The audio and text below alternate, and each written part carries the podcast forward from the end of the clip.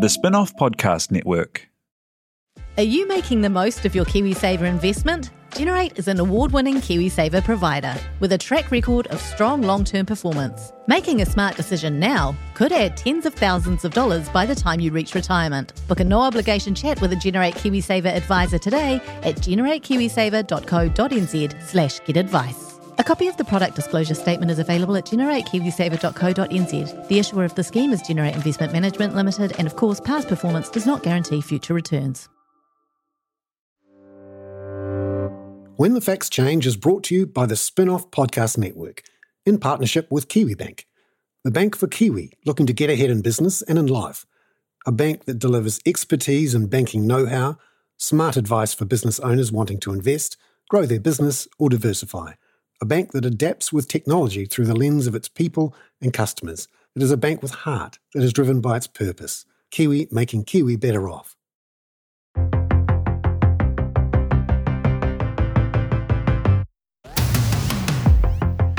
An economy is a living, breathing thing, and it has seasons. It has ups and downs. And over the last three or four years, I've been there seeing it go into a deep spin spiral dive and come straight back out again. And after a period of intense shocks to not just the global economy, but our economy, we had COVID, obviously. Then we had these inflation surges and the big rises in interest rates. And then we had the horrible floods at the beginning of the year. It's time to, after the dust has settled somewhat, think about how the economy's going. And for the last three or four years, I've regularly sat down with Jarrod Kerr, the chief economist at Kiwibank, to shoot the breeze, chew the fat on what's happening with the economy. It's been an extraordinary ride. So I decided to have a chat with Jarrod again because summer is coming. It turns out from his visits around the Motu that people are feeling a bit more confident. We can see it in the housing market. Um, it's not quite there yet. Certainly, the interest rate shocks have surprised a few people. But we learn this week in When the Facts Change with Jarrod Kerr all about what happens going into the summer. Hopefully, as El Nino arrives, the winter goes away and life starts to return to the economy again.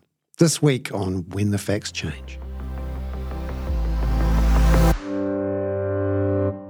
Well, kia ora to Jarrod Kerr, who is in here from Kiwibank as the chief economist. It's like getting the gang back together to have a good old rumble around in the economy. Great to see you here in the spin off studios. Kia ora, Bernard, and uh, thanks for having me back. Yeah, there's plenty on the go at the moment. We've just had the pre election fiscal economic update to give us an idea of what the government thinks about where the economy's going. We're, the dust is settling now after all those rate hikes over the last year. And consumers are um, changing the way they're doing things. Firstly, let's start off with how consumers are feeling. Jarrod, uh, what are you seeing through your card spending stats and and now the dust's settling? You know, what what are people doing? There's still a lot of caution out there uh, in spending habits. So you know, we went we went through a period where we spent quite a lot of money uh, coming out of COVID. We spent a lot of money on our homes. We spent a lot of money on you know furnishing our homes. Uh, that's that seems to have finished. Uh, as of late last year, spending on big ticket items really has come off uh, and come off quite a lot. So I think the cost of living crisis is very real, and and and we can see it. You know, people are spending more on groceries, but less on other things. Um, so you know, spending on on necessities uh, is rising, uh, and you know a lot of that is, is, fueled by inflation and inflation and nothing else, uh, and other things are being cut back on. So you know, households are cautious. Uh, we have spent a lot of time on the road recently, going around the regions, uh, and there is a hint of optimism out there, which is interesting um, because I haven't seen that in, in a long time. Uh, there is a, a sense that things will get better next year, which is which is good, um, and a lot of looking to uh, the election. And um, you know, regardless of, of, who they're voting for, they're they're kind of hoping for uh, either change or, or, more of the same um, to to support their bias. And the other big change that's happened in the last year or so is the population. Lots of migration. This week we heard 96,200 net migrants coming into the country in the last year, which is a record high. How has the migration surge flowed through into our economy and the figures?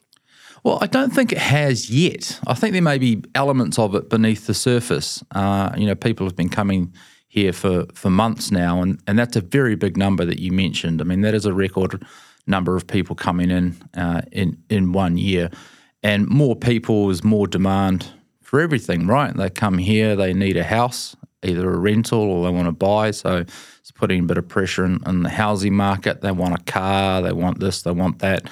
Uh, you know, it adds demand uh, for everything. So I, I, think the numbers are stronger than what they would otherwise be, but the numbers are still weak. Um, so I don't think we've seen the full force of of that migrant um, intake.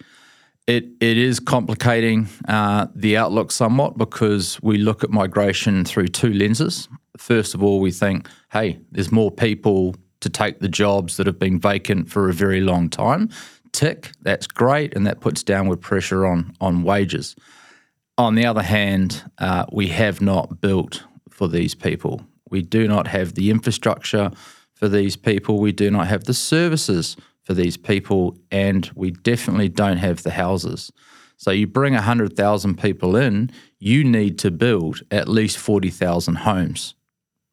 We're not doing that.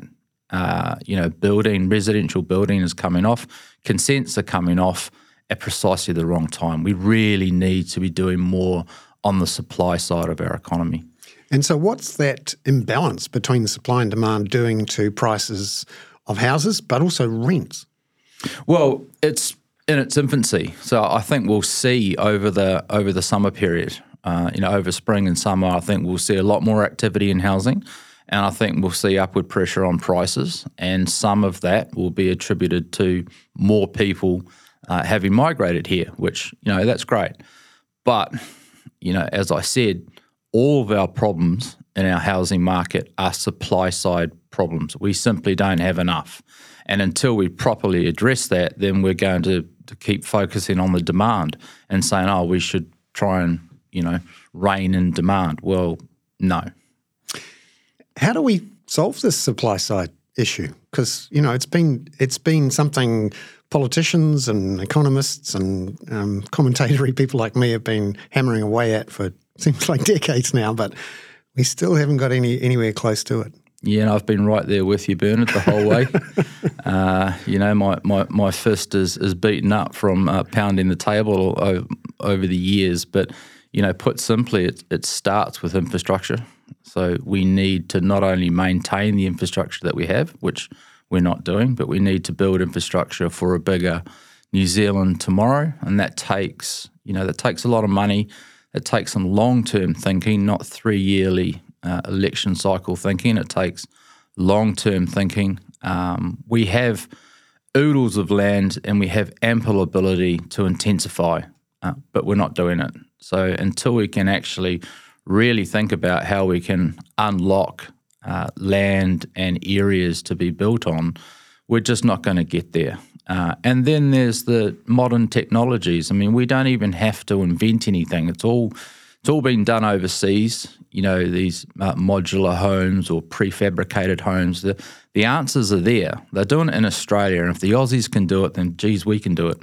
Um, that that's the answer. But the pushback I get speaking to developers, even the Kāinga of of the of the uh, of our world, um, they need scale so, in order to go down this prefabricated route, you'd need to set up a quite a decent size, you know, uh, factory, and you would need to be turning over a thousand homes a year, according to the builders that I speak to. These very large New Zealand builders only deal with sort of two to three hundred homes a year, which is a lot, but we are a nation built up of many small builders rather than many a few large builders. It's one of the stunning things about our economy that just about everywhere else, there's been a consolidation and a creation of scale in banking, in supermarkets, in fuel retailing, uh, even in media.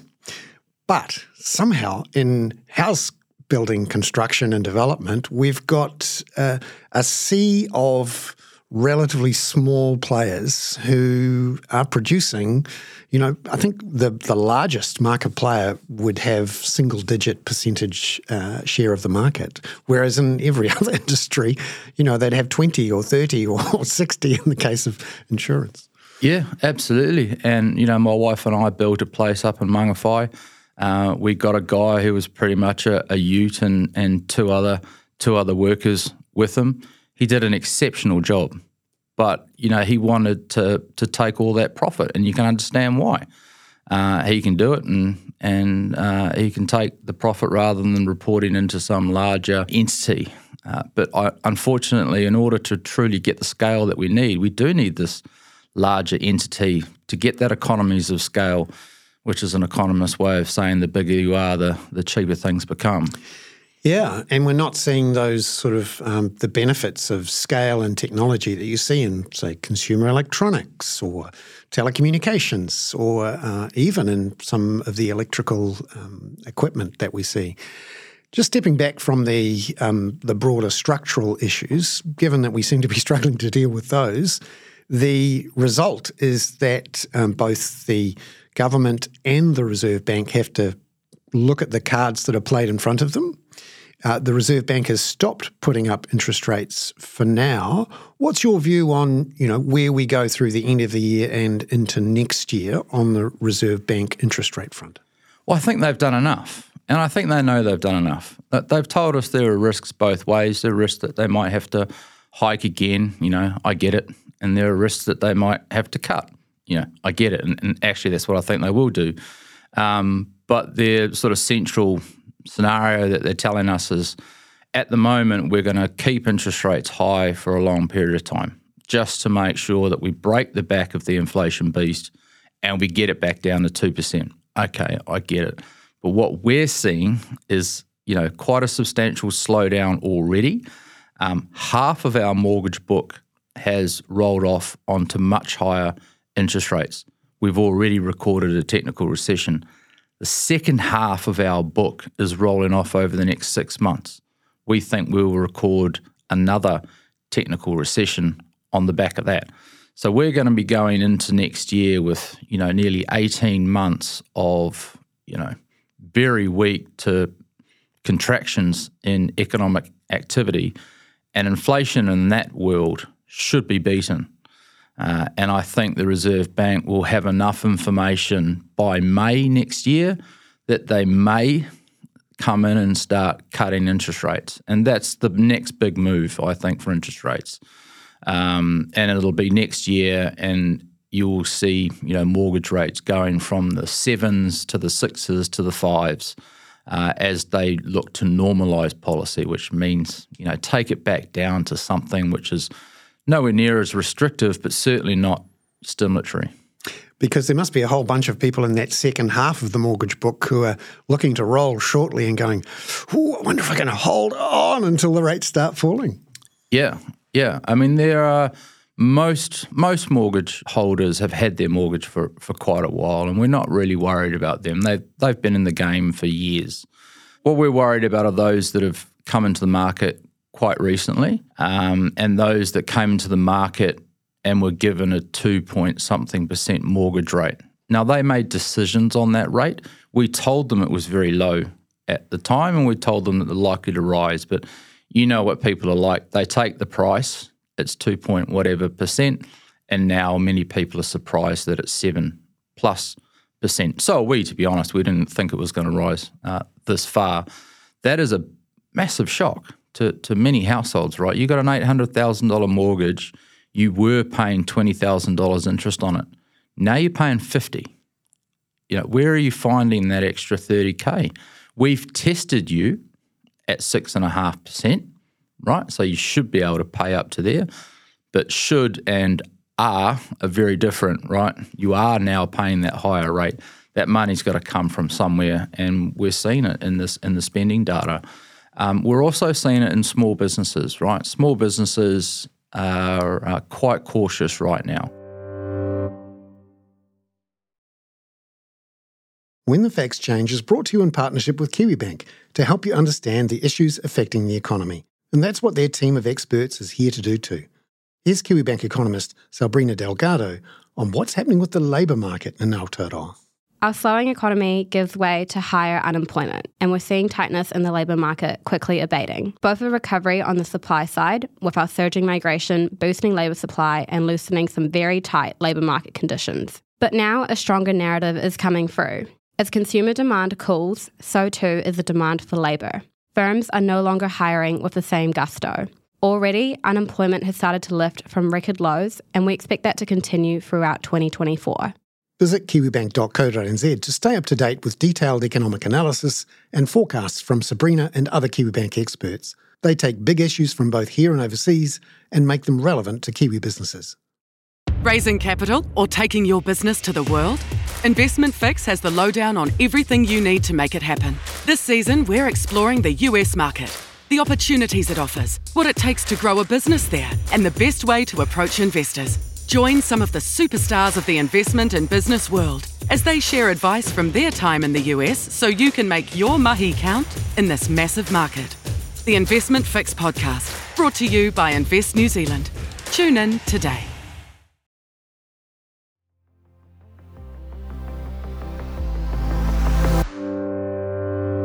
In New Zealand, uh, we have this history of of not uh, seeing a, a real um, flow through of people not being able to pay their mortgages and then that flowing into the housing market.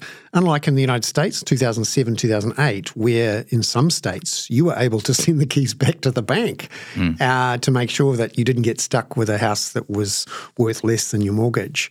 New Zealand uh, has different laws apart from anything else, but also a, a real reluctance to to go there. Um, and it's interesting that even though there's been such a shock, and you're right, some small businesses have have really struggled.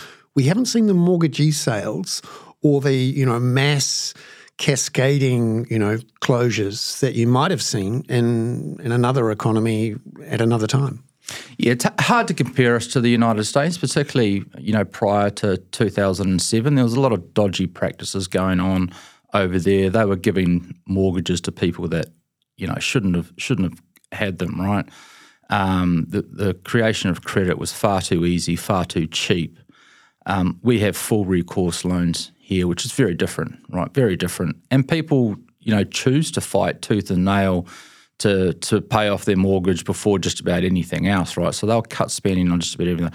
What we need to see is actually a, a, quite a sharp increase in unemployment. So people will fight tooth and nail as long as they got a job. But when you see a lift in the unemployment rate, well, you go into the bank and you're saying, I no longer have a job. Bank turns to you and says, Well, there's a lot of things we can do to help you through. But, you know, after six months, we start sort of saying, Well, you know, we're running out of options here. That's when you see the lift in defaults, when people have been unemployed for a, for a significant period of time. We can defer payments, we can do lots of things. But if you can't, you know, get a job, well, unfortunately, you end up defaulting. And just thinking back over the last three or four years, you, you and I have had lots of um, discussions about the economy. It's extraordinary times. I mean, no one would have thought at the beginning of COVID that we'd have an unemployment rate with a three in front of it, you know, two, three years down the track. And it seems to me all around the world, one of the astonishing things about these shocks that we've had, not just with COVID, but then rising interest rates, has been that unemployment has stayed remarkably low and employment growth just keeps on powering on. We're seeing it in the United States and Australia and definitely here. And that's one of the reasons why the whole economy has been so resilient. What's going on in the labour market that means unemployment staying so low and we just keep creating new jobs? I, I think what we've learnt, we already knew it, but what we, we had to learn so that other people knew it is, is that fiscal policy works. It really does. It's really quite powerful.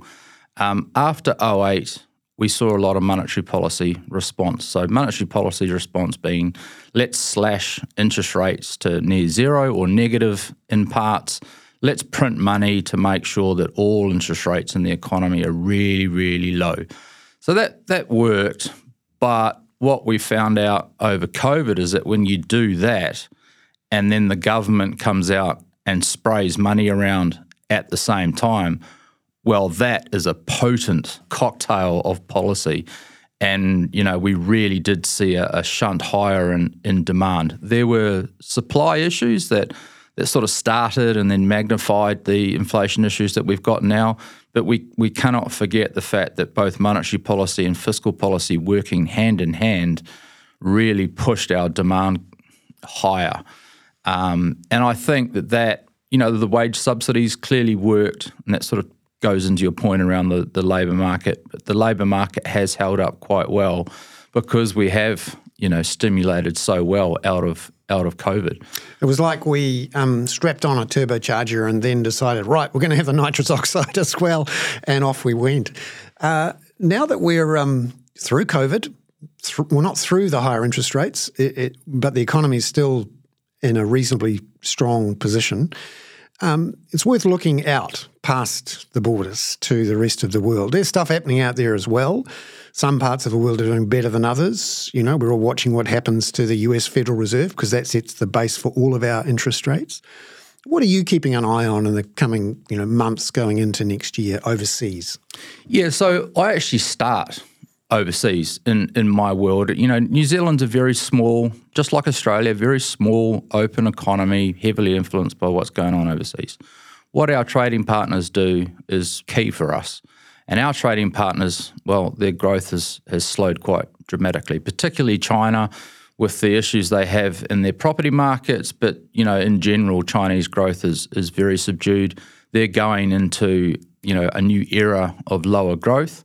Uh, we need to look to India uh, as our next major trading partner. We really need to focus on India. But hey, let's let's talk about the hands that we that we've been dealt now. Um, our trading partner growth has slowed a lot, and we're seeing this in you know dairy prices having come off, meat prices, you know logs, all, all, all of the above.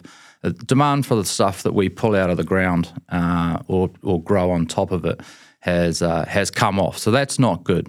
Um, the New Zealand dollar is falling and will fall further, so that'll help exporters for a while. But I'm I'm looking at global growth, Bernard. Earlier, I'm looking at our trading partner growth and seeing how that's likely to evolve uh, from here. And it looks like a very slow to mild recovery at best. You mentioned the United States. You know they're doing reasonably well. They've got a very tight labour market. Their inflation rate's fallen from you know nine to to 3.2, 3.6 they're heading in the in the right direction, but there are other parts of the world that aren't. Um, so it's quite a mixed picture offshore, uh, and it's not that supportive uh, of of our economy at the moment.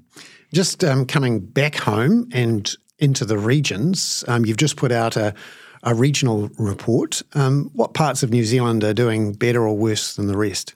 Well, it seems that the, the South Island's doing a little better than the North. Um, we're getting higher scores both on the actual hard data that we've got uh, in in the regions, but also the the anecdotes that we're hearing a little bit more uh, optimism out of the South Island compared to the North. Um, but I have noted that across many regions um, there is optimism uh, starting to to pick up, which was a bit of a surprise to us, and I think it's linked to the housing market. People think you know house prices are bottoming here. And most people are of the opinion that house prices will pick up. And any national supporters out there are of the opinion that national will change things in a way that will, you know, help house prices even further. So I think that's even, you know, feeding into uh, the conversations. Jarrod Kerr, the Chief Economist at Kiwibank, thank you very much for coming in to When the Facts Change. Great to see you in the studio for another romp around the global and local macroeconomy.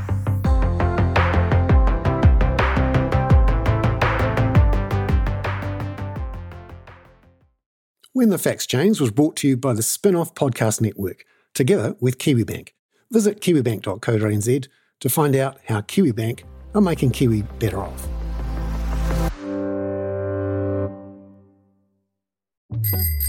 Ready to rediscover the joys of cycling? With over 300 kilometres of cycle paths across Tamaki Makaurau, jumping on your bike and going for a ride is such a fun way to discover the city from a different perspective.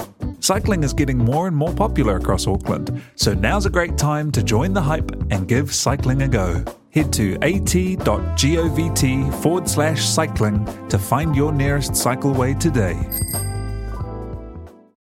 The Spinoff Podcast Network.